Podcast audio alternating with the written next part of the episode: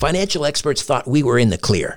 They were anticipating around six rate cuts by the Fed this year. And then the inflation data came out, higher than expected. Friends, this isn't going away. It can't. The US is $34 trillion in the hole, and yet we keep printing money, which pushes the prices you pay every day even higher. So you can either bury your head in the sand or you can do something about it. Diversify a portion of your savings into gold with Birch Gold Group.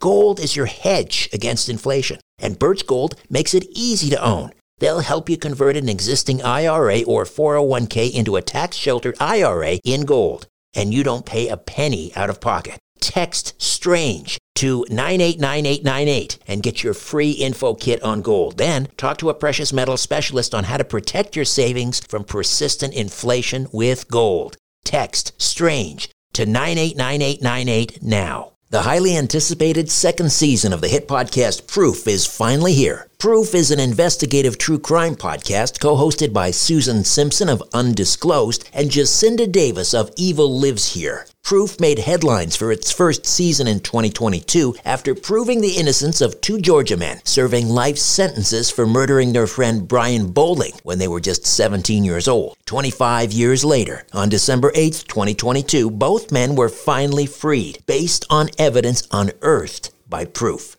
In the second season of Proof, Murder at the Warehouse, Susan and Jacinda are on the case again, this time traveling the streets of Manteca, California to uncover who really murdered 18 year old Renee Ramos. On June the 5th, 2000, Ramos's body was found buried under a pile of debris inside the shell of a new Home Depot building. Despite tips hinting at alternate suspects, tips that were ignored until now, Renee's boyfriend, 18 year old skateboarder Jake Silva, and Ty Lopez, the 33 year old uncle of one of Jake's close friends, were arrested and convicted of her murder. Fans of true crime and investigative series won't want to miss this riveting new season. Follow the case as Susan and Jacinda uncover long overlooked evidence about what really happened to Renee by listening to Proof Murder at the Warehouse, wherever you get your podcasts. Conspiracy Unlimited with Richard Syrett. There is a facility beneath Sugarloaf Mountain, which is near the Chimney Rock facility in Landour, and the government has bought additional parkland so that this place can only be approached by one road. And the first time I was there, that road was a hairpin gravel road all the way up, not easy to travel. It has since been upgraded. Huge electrical cables have been put in. We actually talked to people who had seen as many as 20 of those huge electric trucks at one time on that road. And again, it was a narrow gravel road originally. And they installed cables that were like 10 inches in diameter that went up the mountain. And at the top of the mountain, there are only eight houses. So there is no excuse for having that kind of electrical power being sent up there. And when you get up to the top, then those cables go under the ground. If you enjoy Conspiracy Unlimited, why not become a Conspiracy Unlimited Plus member? For just $1.99 per month, you'll gain access to two bonus, exclusive commercial free episodes per month, plus access to my back catalog of episodes. To subscribe, just go to conspiracyunlimitedpodcast.com and click on Gain Access to Premium Episodes. Again, go to conspiracyunlimitedpodcast.com and click on Get Access to Premium Episodes or click on the link in the episode notes. Conspiracy Unlimited Plus for less than $2 per month. Why not sign up today? Conspiracy Unlimited with Richard Syrett. Pursuing the truth wherever it leads. Exposing evil and corruption and the secret machinations of powerful elites. Revealing the high strangeness beneath the surface of our supposed reality. Coming to you from his studio beneath the stairs. Here's Richard Syrett. Underground bases, subterranean bases, UFO military bases in North Carolina. Mary Joyce has worked for two major metropolitan area newspapers as a writer, columnist, artist, Sunday magazine editor, and feature editor.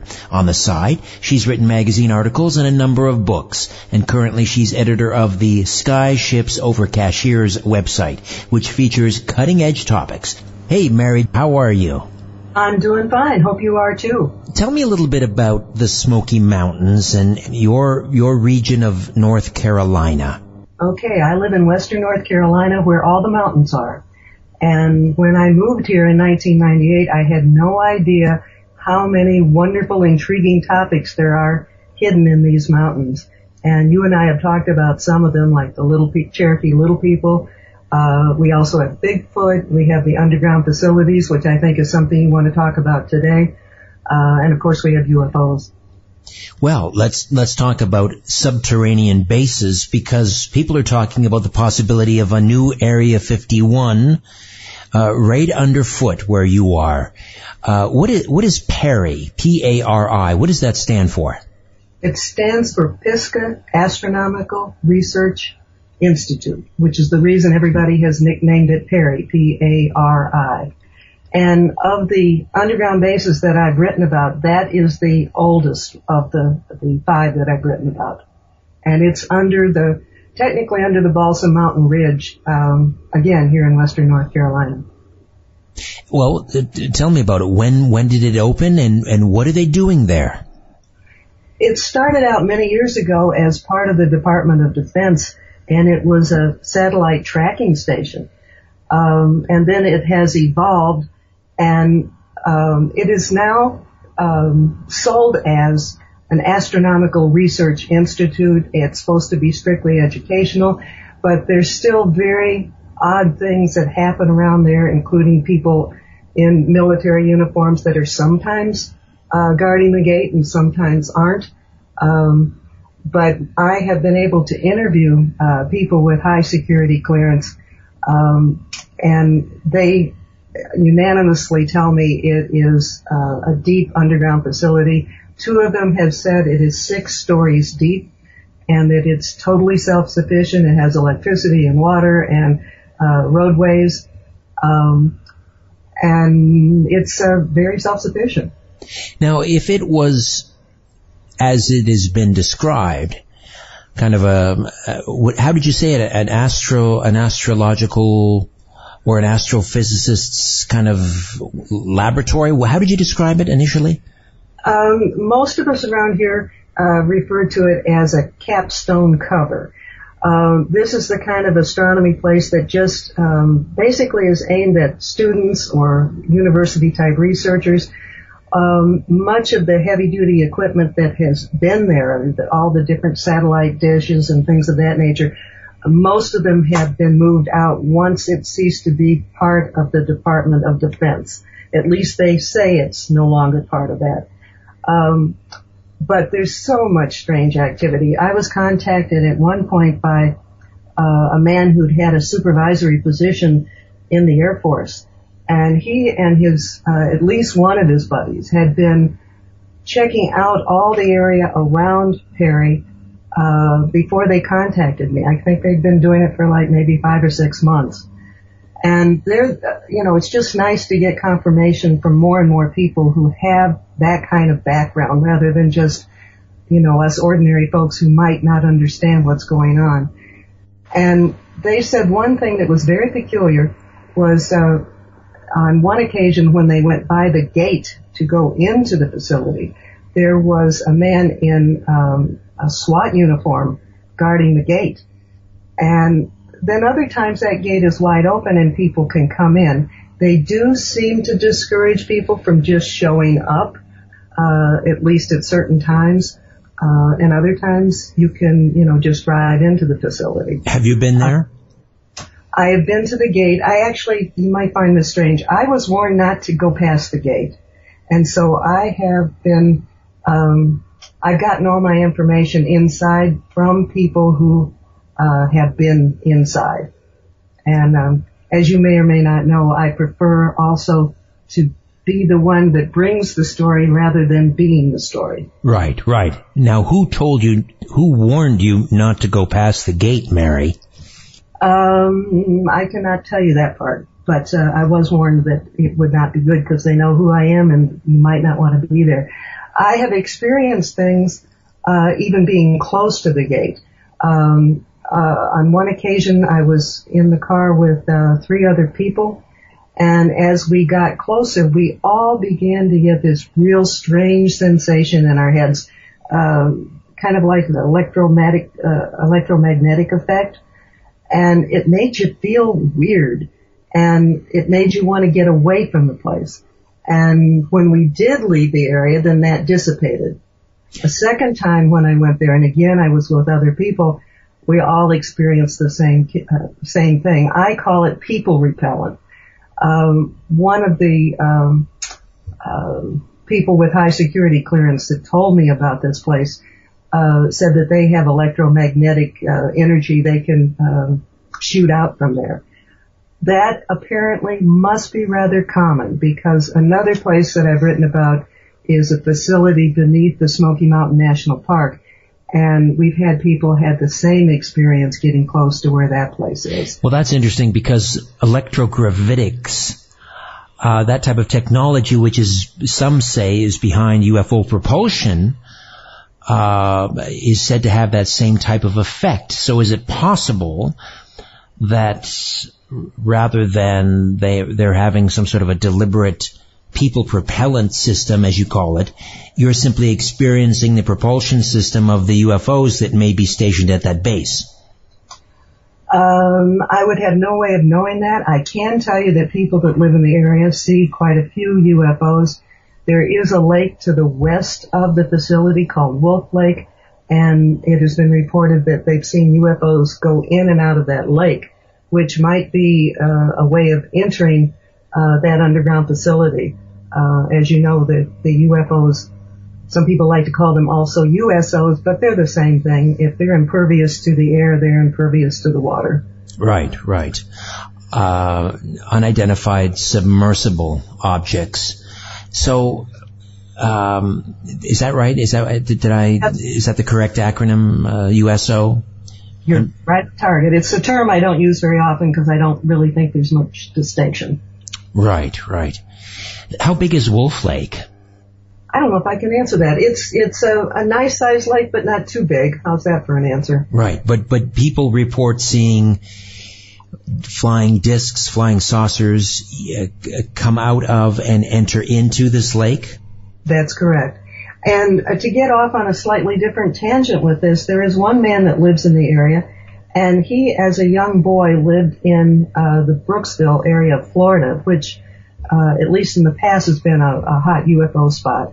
And when he was a boy, he was abducted by a ship. His story was eventually made into a movie, and let's see, it was called The Flight of the Navigator uh, it's a delightful. Oh yes, I remember that movie. And it's based on. They certainly take it way beyond what he experienced. They made it much more, you know, dramatic and and uh, you know to make the movie interesting. But it was initially his experience that inspired that story, that movie, that story. Right, right. That sounds. He lives now, he lives now in that area uh, near Perry, and um, I think his life has been strange ever since. Uh, he had an implant, uh, which bothered him a lot, and uh, he finally was able to find a dentist who was sympathetic to him, and the uh, the dentist found the implant and took it out, and some of his problems disappeared after that.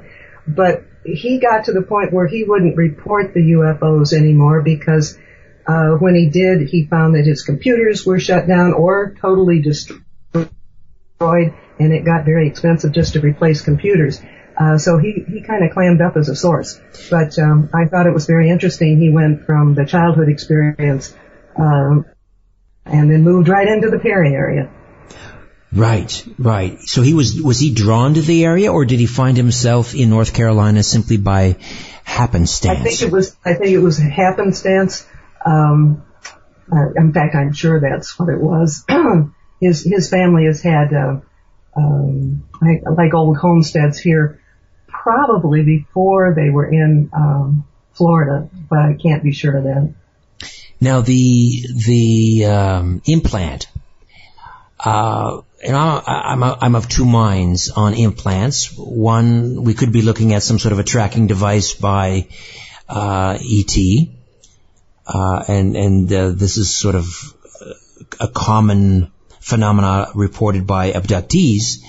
Uh, but also, we have the targeted individual who are being who are being targeted by some sinister uh, government force, perhaps hard to say. Uh, who do you think is responsible for these implants in this particular case when we're talking about Perry? Um, I don't know if we can ever be absolute on any of this. The more you learn about these subjects, the more muddled it gets and you see more possibilities.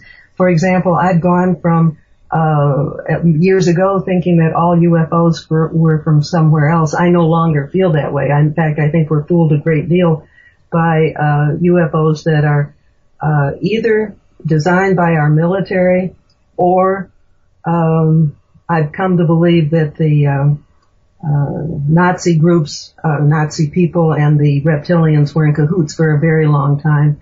And I've written about some of that. There's two articles I've posted uh, about Antarctica recently. In fact, if you're on the homepage of Skyships Over Cashiers, you'll see one, uh, you'll see two, one right after the other. One says Antarctica, volcanoes help the Nazi, Nazis build secret base, and the other one is uh, Antarctica, reptilian aliens help the Nazis. And it seems like so much science fiction, but the more you dig into this, you go, oh my God, this awful science fiction story may be more truth than we realize. The idea, the, the, idea that reptilians maybe have always been here, and uh, when the when the uh, the Nazis were exploring the Antarctic as some place to sort of stash their war plunder, they they discovered this uh, reptilian civilization, and they came to some sort of a uh, an agreement. I have I have the feeling that it was more likely that they were contacted by the uh, reptilians um, before the war. Um, you, you, I know you know about all these stories about the um, uh, Nazis having a type of craft or UFO type craft uh, during World War II. Um, this information, from all the sources I can read, is that um, that knowledge was provided by the reptilians. Uh, they may have been contacted that way first, and then later uh, were allowed access to um, uh, the facilities beneath Antarctica. And it's very interesting because you think of Antarctica as just a big sheet of ice and snow.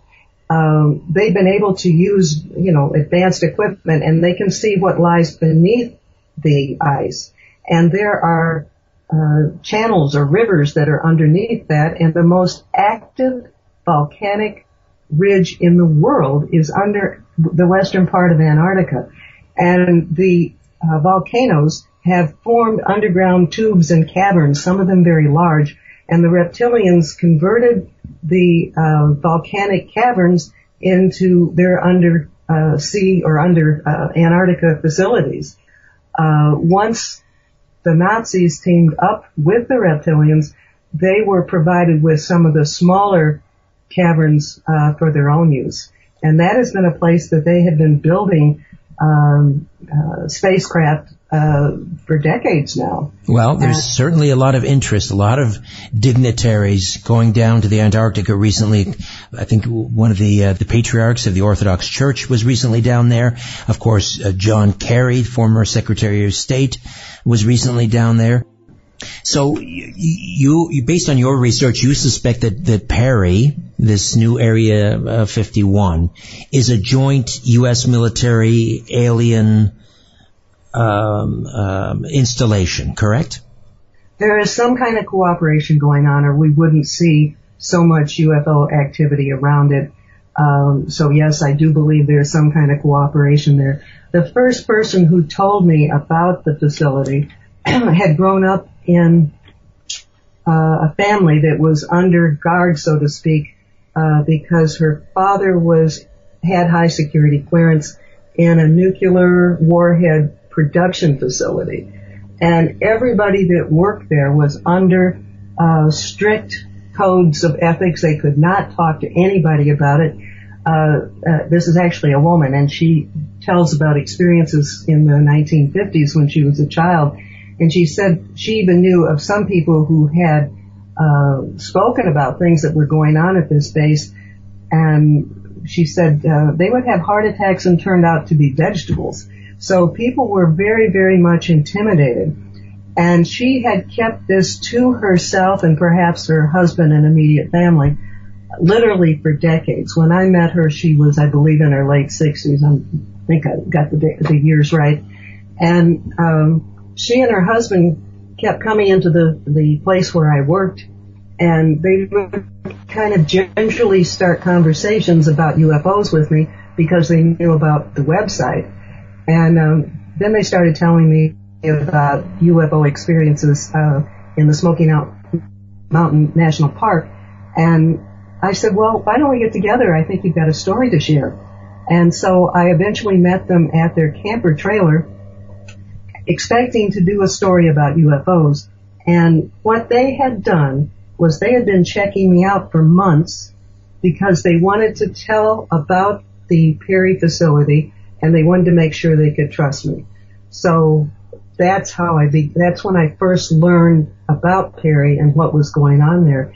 And that uh, initial contact is one of the ones that told me that this is a facility that's six stories deep. And she said they have uh, electromagnetic ability to wipe out people's memories. That kind of stuck in my head ever since then. Um, and you begin to put these pictures together. And once I put her story on the website, um, I then got a letter uh, that was hand delivered to me uh, by another man. Uh, actually, had a go-between do it, but he wrote me uh, a letter confirming what this woman had said, and uh, he was real precise. And I I printed the, his whole letter uh, in my book about the underground facilities, and he just wanted to verify that the lady was telling the truth. And um, I knew from other connections that he indeed had high security clearance. But he was paranoid too. He did not deliver that message himself to me. He had uh, somebody that we both know uh, deliver it to me, um, and he was just very, very cautious because they can lose their careers. They can lose. I don't know what all they can lose, but they're very, very scared of letting it be known that they're the ones that are providing the information he could be your Bob Lazar. Kind of, yep, yep. Has and you know, you know what they do to these people? You know about Bob Lazar? I mean, they tried to wipe him out like he never existed. Right. Uh, and that's a real common thing. If they don't wipe you out and destroy all your records, uh, they will start putting on information that makes you look like a very dubious character and not trustworthy. And uh, uh that seems to have been done a lot. How about in this particular case? Has your source, has his, has his record been expunged? This guy is still functioning. He's okay, so we haven't blown his cover. Has he talked to you about, um, you know, back engineering, alien spacecraft, anything like that? Um, he wouldn't go beyond what uh, his letter said. And I mean, if you're interested, I can read the letter to you. If if not, I don't have to. But uh, if you have it uh, handy, Mary, that would be terrific. Uh, and this is word for word. And he had some things in parentheses, uh, which I explain in the book are not my parentheses. They he added them himself in the letter. He even went to the extreme of changing his style of writing so it couldn't be. Uh, you know, we all have a fingerprint in the way we write, and he wanted to make sure there was no fingerprint of his speech patterns in the letter. Okay, here goes. He says, I must remain anonymous, though I have adequately presented myself to an individual who is known to your website and can vouch for my truthfulness. I have an awareness due to the nature of my work and associations of highly classified, excuse me, and ongoing government military projects and capabilities. I can confirm the truthfulness of the information in a recent article on your website about a secret underground facility beneath the Balsam Mountains of western North Carolina. The entrance to the facility is hidden beneath the benign looking Pisgah Astronomical Research Institute known as PARI. You might say it's hidden in plain sight because surface equipment and buildings are available to astronomy students and research specialists. The underground facility is at least city sized and has supporting infrastructure, water, electricity, roads, etc. However, the facility is in a remote area and well guarded. Outsiders only are welcome by appointment or by special invitation. Um, what has and is going on beneath Perry is highly classified and possibly only part of a large network of such capabilities and otherwise known as black projects. I am providing this inf- information in a very circuitous fashion for my own protection, yet I wish to help shine light on the top secret activity in, around, and under the mountains of western North Carolina. Hmm. Uh, when was that letter dated? Um, I put uh, this book went to press in 2015. It was not too long before it went to press. Uh, the date, um, there was no date on the uh, letter. He simply sent the note. Okay, so sometime no, no. between 2015, sometime between it, 2015. He gave me the letter on January 18th, 2010. Oh, okay. And have there been further correspondence? Uh, no, he doesn't want that to, to happen either. Because every time he would have contact with me, it would put him at risk of possibly being discovered. So that, uh, I've not gone any farther with him. But Perry isn't the only uh, underground base in North Carolina. You mentioned another one underneath the Smoky Mountains National Park. I've written about five of them. One is the Perry. The other one is underneath the Smoky Mountain National Park. One is under Sugarloaf Mountain, which is just west of Chimney Rock State Park. Again, here it's near Lake Lure. Some of your uh, listeners may be familiar with those two things. There's one in uh, the Linville Gorge. Um, so they're they're uh, in many places. And and are they acknowledged military bases, or are some of them oh. absolutely just off the off the charts? They're off. They're not on the maps. And it's very odd because uh, one of the closest towns to the PARI facility is a town called Roswell. Uh, no, oh, it isn't Roswell. It's Rosman. And uh, people, including myself, have seen uh, military vehicles uh, in that area, and there's no military base in the area. So why do we keep seeing military bases or military equipment? And and the uh, the other bases, UFO sightings, are they are they rampant around these other these other bases? Are they more sightings than than usual? It seems to depend on what's going on. For example, you mentioned the uh, facility beneath the Smoky Mountains National Park. Um, there was that may be the most recent one within uh, Western North Carolina, uh, because from like 2010 to 2013, there was lots of evidence of construction being done uh, beneath the ground, and um, we pretty much have been able to zero in on where the entrance to this facility is, and I have maps and things of that nature in my book. Um, but again, I've been fortunate to get um, retired military witnesses, and he, one of them, even got uh, photos of these car- huge cargo planes with their tailgates still opening or open, coming out from uh, where this entrance would be. Um, and so the plane is real low, and it hasn't even had time to close uh, the cargo gate, which is at the rear end of the cargo plane. And there have been uh, Osprey and uh, helicopters and sky cranes. Uh, they they have seen um, it would be like the size of a railroad car being uh, dropped by parachute from these vehicles. Uh, so most of what's you know during this construction time there was lots and lots of these this kind of activity. Uh, we don't see as much anymore because I suspect they have most of it constructed now. Hmm. But they were closing roads uh, there's a road called, it's got an Indian name, it's Hind, Road. Um, it was closed for two years, and they said it was because they um, there had been a washout and things of this nature. Well, there was no evidence of any kind of a washout. They had just closed that road off, period.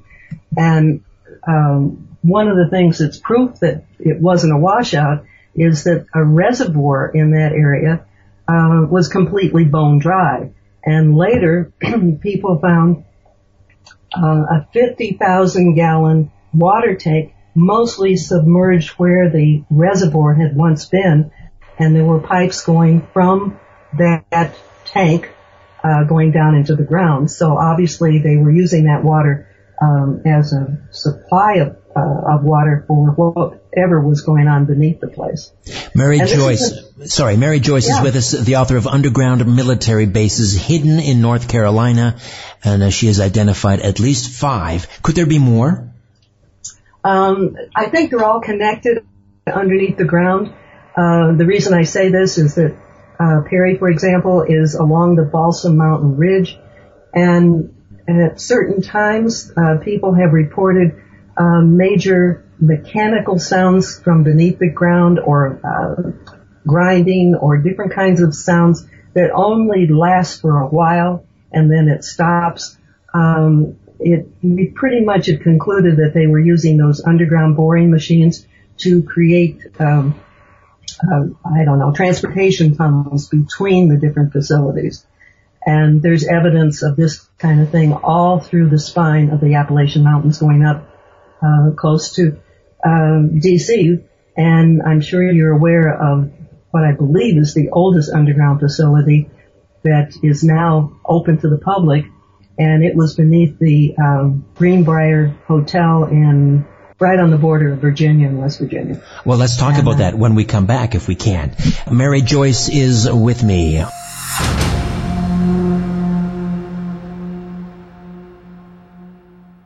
Hi there. I want to tell you about a podcast I know you're going to love. It's called The Dead Files from Travel Channel. On The Dead Files, Amy Allen and Steve DiSchiavi investigate the paranormal activity haunting real people and homes across the United States. Amy and Steve come from totally different perspectives when they investigate. Amy's a medium. She sees and speaks to dead people and uses this skill to find out why someone might be haunting a place. Steve is a retired homicide detective. He tackles the case from the other end of the spectrum and uses public records and witness accounts to piece together the history of the haunted location. On every episode, Steve and Amy investigate a different, real haunting to help the family struggling with its effects. On one episode in Falconer, New York, a family keeps waking up with scratches and bruises. They also see a shadow figure lurking around their home. They call Amy and Steve to investigate. Amy uses her strength as a medium to understand who the presence is coming from and why it's so angry. Separately, Steve finds out the history of the house from the townspeople and in public records. He finds that several people who lived in this house died, which matches Amy's findings. At the end of the episode, Steve and Amy share their findings and make a recommendation on whether it's safe to stay in the house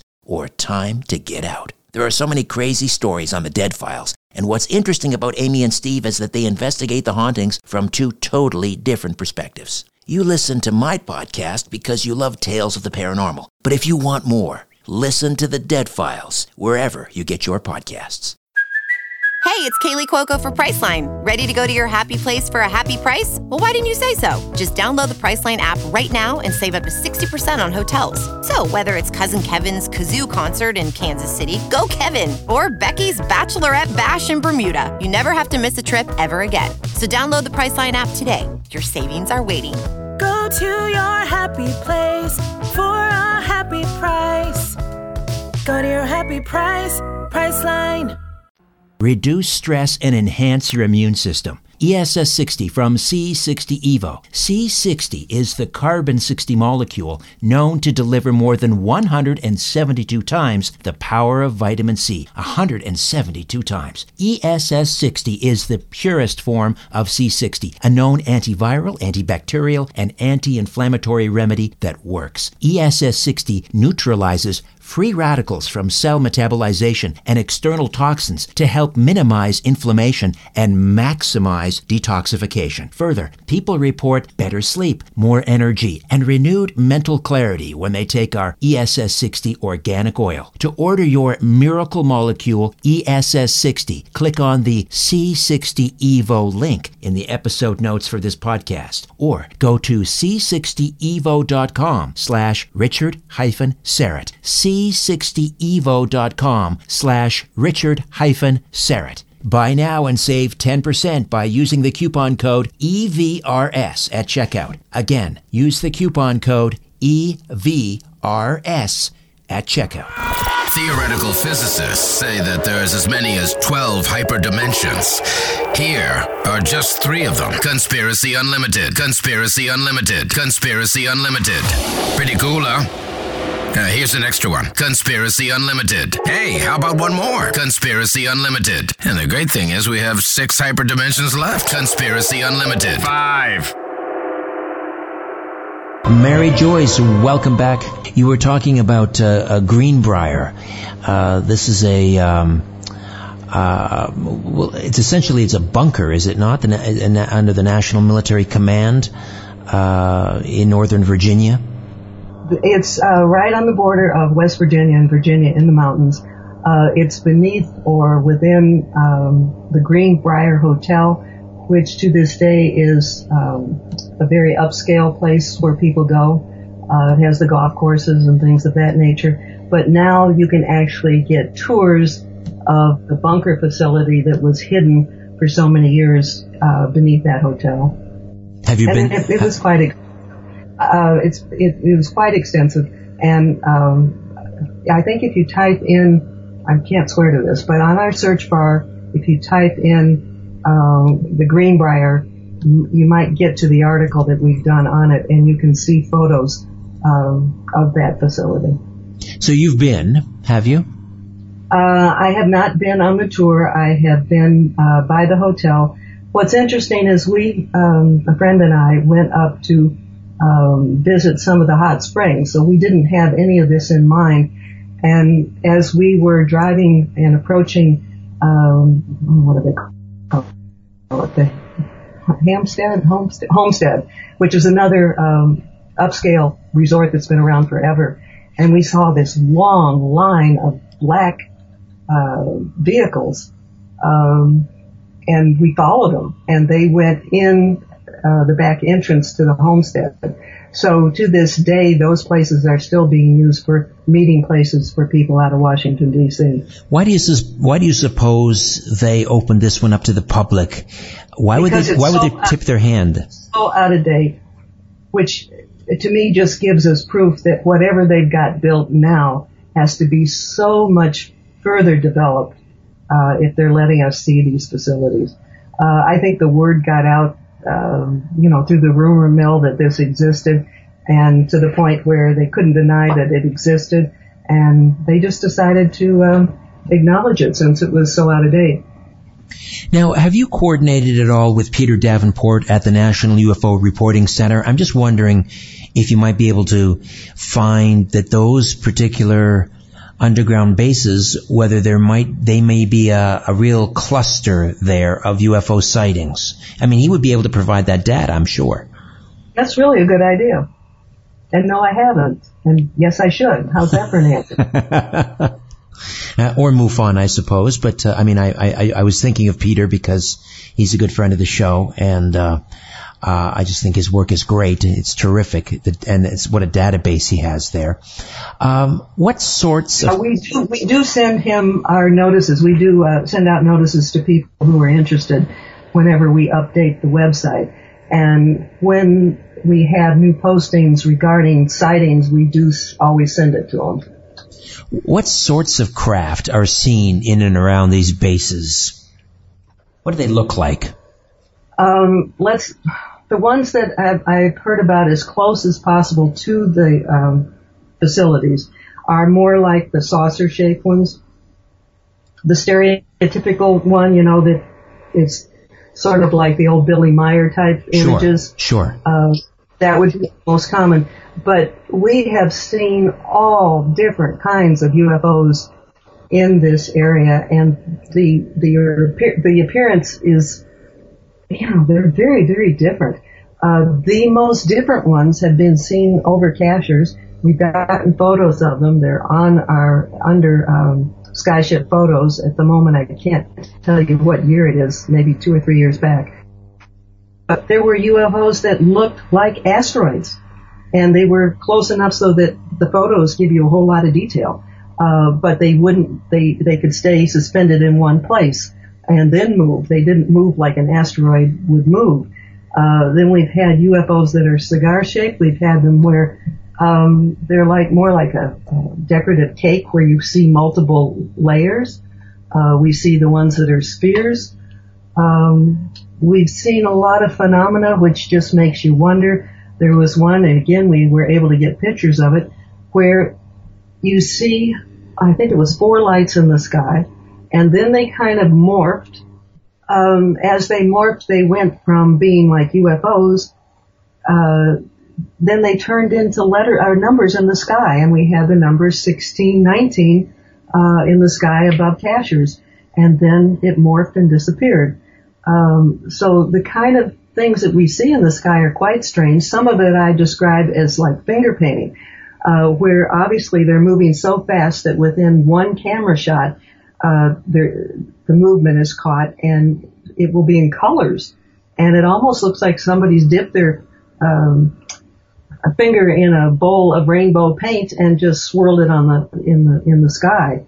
So the phenomena is quite different. I cannot explain why we have so many different kinds here, uh, but they definitely are not all the same. What brought you to North Carolina, by the way? Um, that kind of gets into my strange life.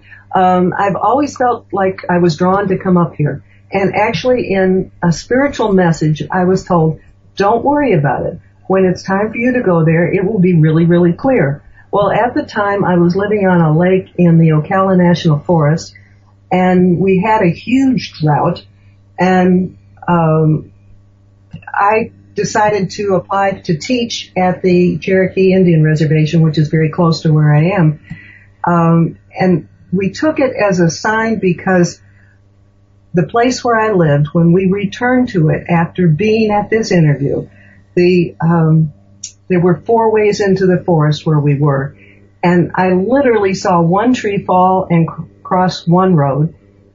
It eventually all but one road had been um, blocked by trees falling because it was so dry. So you have sandy soil and not water, and the trees come down. And I just took that as a sign, well, I think it's time to go to North Carolina. So coming up here had nothing um, to do with UFOs, though I had seen UFOs in Florida when I lived down there. I used to live uh, on the beach between Patrick Air Force Base and the Kennedy Space Center, and um, saw a number of UFOs down there. The, the, the military bases, uh, do you suspect that they are to be found across the United States in remote, very remote locations. For example, uh, are we likely to see underground bases where wherever we have large national parks, forested areas? Uh, I believe it's to their advantage where they can't be observed easily. Um, and that's that would be true of all these places. And if they will, the the government will actually buy up land to create buffer zones. Uh, I'll give you a specific example. Uh, there is a facility beneath um, Sugarloaf Mountain, which is near the Chimney Rock facility in Lake and the government has brought up uh, bought additional uh, parkland so that this place can only be approached by one road. It can't be approached from, let's say, well, just one road in now. And uh, the first time I was there, that road was a hairpin gravel road all the way up. Uh, not easy to travel. Um, it has since been um, upgraded. Uh, huge electrical cables have been put in. Um, we actually talked to people who had seen as many as 20 of those huge electric trucks at one time on that road. And again, it was a narrow gravel road originally and they installed cables that were like 10 inches in diameter that went up the mountain And at the top of the mountain, there are only eight houses. So there is no excuse for having that kind of uh, electrical electrical power being sent up there. And when you get up to the top, then those cables go under the ground. Um, so I don't know where I started out with all that, but well, uh, well I was asking a glimpse of yes. the electrical power that's there. I was asking about the remote location of these underground bases because that, that leads me to this question, and that is the work of David Paulides uh, of Canada for or um, Missing 411, this series of uh, books detailing all of the people that go missing in national parks uh, across North America. So I'm just wondering if there might be a connection between these UFO underground bases and all of these missing persons in national parks and of course, the National Park Service is very, very reluctant to release data on this. Um, I don't know what his final conclusion is about all these disappearances. I know that at least at one point he was trying to blame them on the Bigfoot, which I totally, totally disagree with. Um, but the more I learn, um, the more I get into this weird world I really didn't wish to have existed, but it does. And um, the Nazis are still operating, as I said, in Antarctica, and they continue to use slave labor. So where is the slave labor coming from? Um, that's one thing. They, uh, another thing is that there is uh, a group of um, aliens that some the little people call the dominators, and they're very afraid of the dominators. And they say the dominators refer to the earth as the farm, uh, and that this is they like to it's so gross, but they like to eat people, especially um, young children, which might explain why some so many young children are disappearing. But we've had uh, an, an, a, a, whole lot of uh, people with special expertise, medical people, uh, scientists, who have also disappeared and perhaps they're being taken so that their knowledge can be used uh, for these unknown powers. So let's, in the time that remains, talk about the Nazi connection. These uh, Antarctic bases, these joint Nazi uh, alien bases, uh, that uh, perhaps are being uncovered now because of uh, the melting ice, which is perhaps why so many dignitaries are flocking down there to see what's going on. But what do those bases in the Antarctic uh, that were uh, sort of joint Nazi bases, joint Nazi alien bases uh, that were begun in the 1940s, what do they have to do with North Carolina in 2018? What do the what do the Nazis have to do with North Carolina in this uh, day and age? One of the, if people want to get into a lot of good research, William Tompkins uh, who died, I think, about a year ago, uh, was involved in uh, Navy intelligence uh, during World War II. He was also involved at NASA at the very highest levels and worked with people like uh, Wernher von Braun. Um, his book is just jam packed with uh, information. So anybody who um, wants to to really delve into this, he's a good source. And he is one of the people that I found very credible who talks about this reptilian uh, Nazi alliance. And uh, uh, he, when you get that information from somebody with his kind of credentials, you have to take a big gulp and go, "Oh my goodness, this could really, really be true." Um, the article that we have um, called "Antarctica Re- Reptilian Aliens Help Nazis," uh, I do quote uh, William Tompkins to some degree uh, regarding that. Uh, so your listeners might, when they have a few moments, enjoy taking a look at that article. But but could you maybe just maybe give us a, a bit of a synopsis?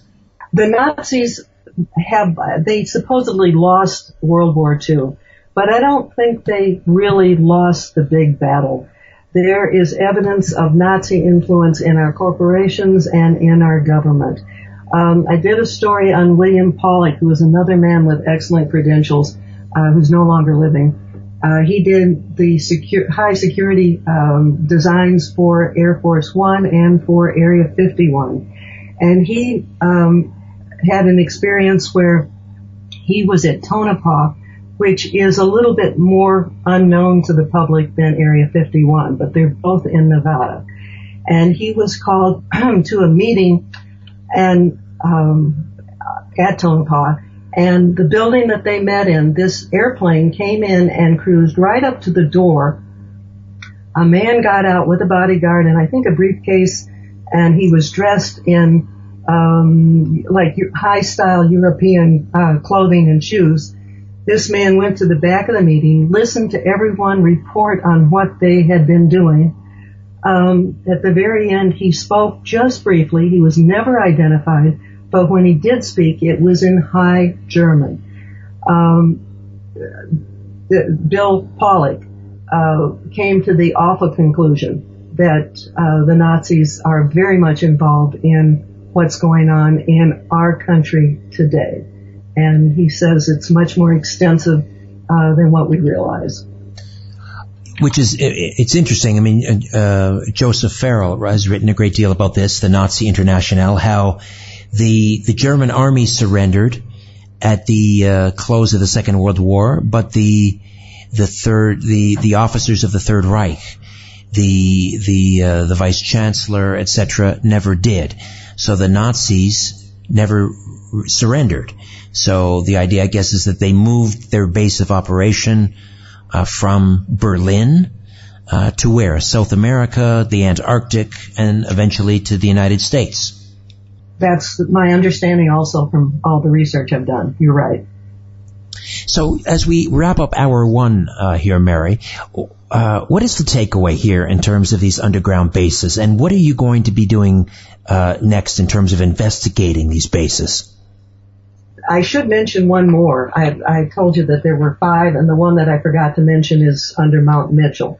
So for those who are interested, there's one under the Pisgah Astronomical Research Institute, one under uh, uh, Glenville or Linville Gorge, one under Sugarloaf Mountain near Chimney Rock, one under the Great Smoky Mountain National Park, and one under Mount Mitchell. So those are the ones that I have been fortunate enough to uh, meet people usually with high security clearance, who just want to blow the whistle on what's going on. So um, I'm really bad. I start walk, uh, talking and then I forget what your original question was. That's all right. Um, I, I just, I guess, what's well, what's the next stage here in terms of your investigating these bases? Are you looking for more whistleblowers? Um, I wasn't looking for any of these whistleblowers. Um, they all contacted me initially uh, because of the website. And so they have really sought me out and most of them have spent time checking me out before they decide to share their stories. Um, so I don't know if I can make the stories happen uh, because up to this point I have not been the one who's made them happen. All right. Once again, uh, the website is skyshipsovercashiers.com dot com, skyshipsovercashiers.com. And um, uh, where can people get a copy of the book, Underground Bases Hidden in North Carolina? Um, I have all the books available on Amazon. And it's the Underground Military Bases Hidden in North Carolina Mountains. There's one, Cherokee Little People Were Real. Um, and the third one is totally different, and it's called Tangible Evidence of Jesus left behind for us to find. They're all available on Amazon. If you want to learn a little bit more about each one, go to the website skyshipsovercashiers.com and do a quick scroll to the bottom of the editor's corner and there'll be a little summary of each of the books. Mary, you good to talk Cherokee Little People when we come back? Uh, if you like. Excellent. All right, stand by. Conspiracy Unlimited with Richard Syrett drops every Monday, Wednesday, and Friday at conspiracyunlimitedpodcast.com. Blow your mind. That is all for now. Oh, and remember to share and give a five star review because we have huge egos and need love. We're like cats, we need. We need constant petting.